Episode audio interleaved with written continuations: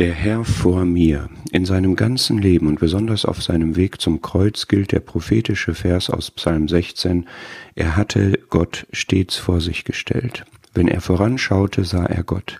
Sein Wegweiser war Gott. Der Nächste auf seinem Weg war Gott. Zwischen ihm und den Begegnungen, Kontakten, Menschen, Situationen war Gott. Seine Perspektive, seine Zukunft war Gott. Ist das bei dir und mir auch so?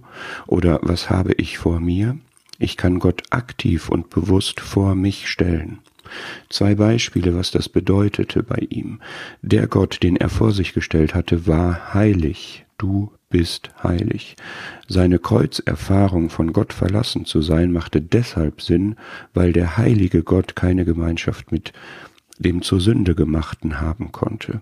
Den heiligen Gott vor mich zu stellen, heiligt mich. Der Gott, den er vor sich gestellt hatte, war sein Vater. Ein Ja, Vater war die innige Aussage des Angenommenseins und der Gemeinschaft mit dem allweisen Vater jederzeit in seinem Leben, auch wenn, wie in Matthäus 11, seine Mission erfolglos schien, wenn, wie in Gethsemane, wo er seinen Willen in den des Vaters legte, oder wenn am Kreuz er sein Leben gab, und das hier so bewegend formulierte, dass er seinen Geist in seine Hände übergab. Immer war der Vater vor ihm, auch im Blick auf die Auferstehung und die Himmelfahrt. Was für ein Satz.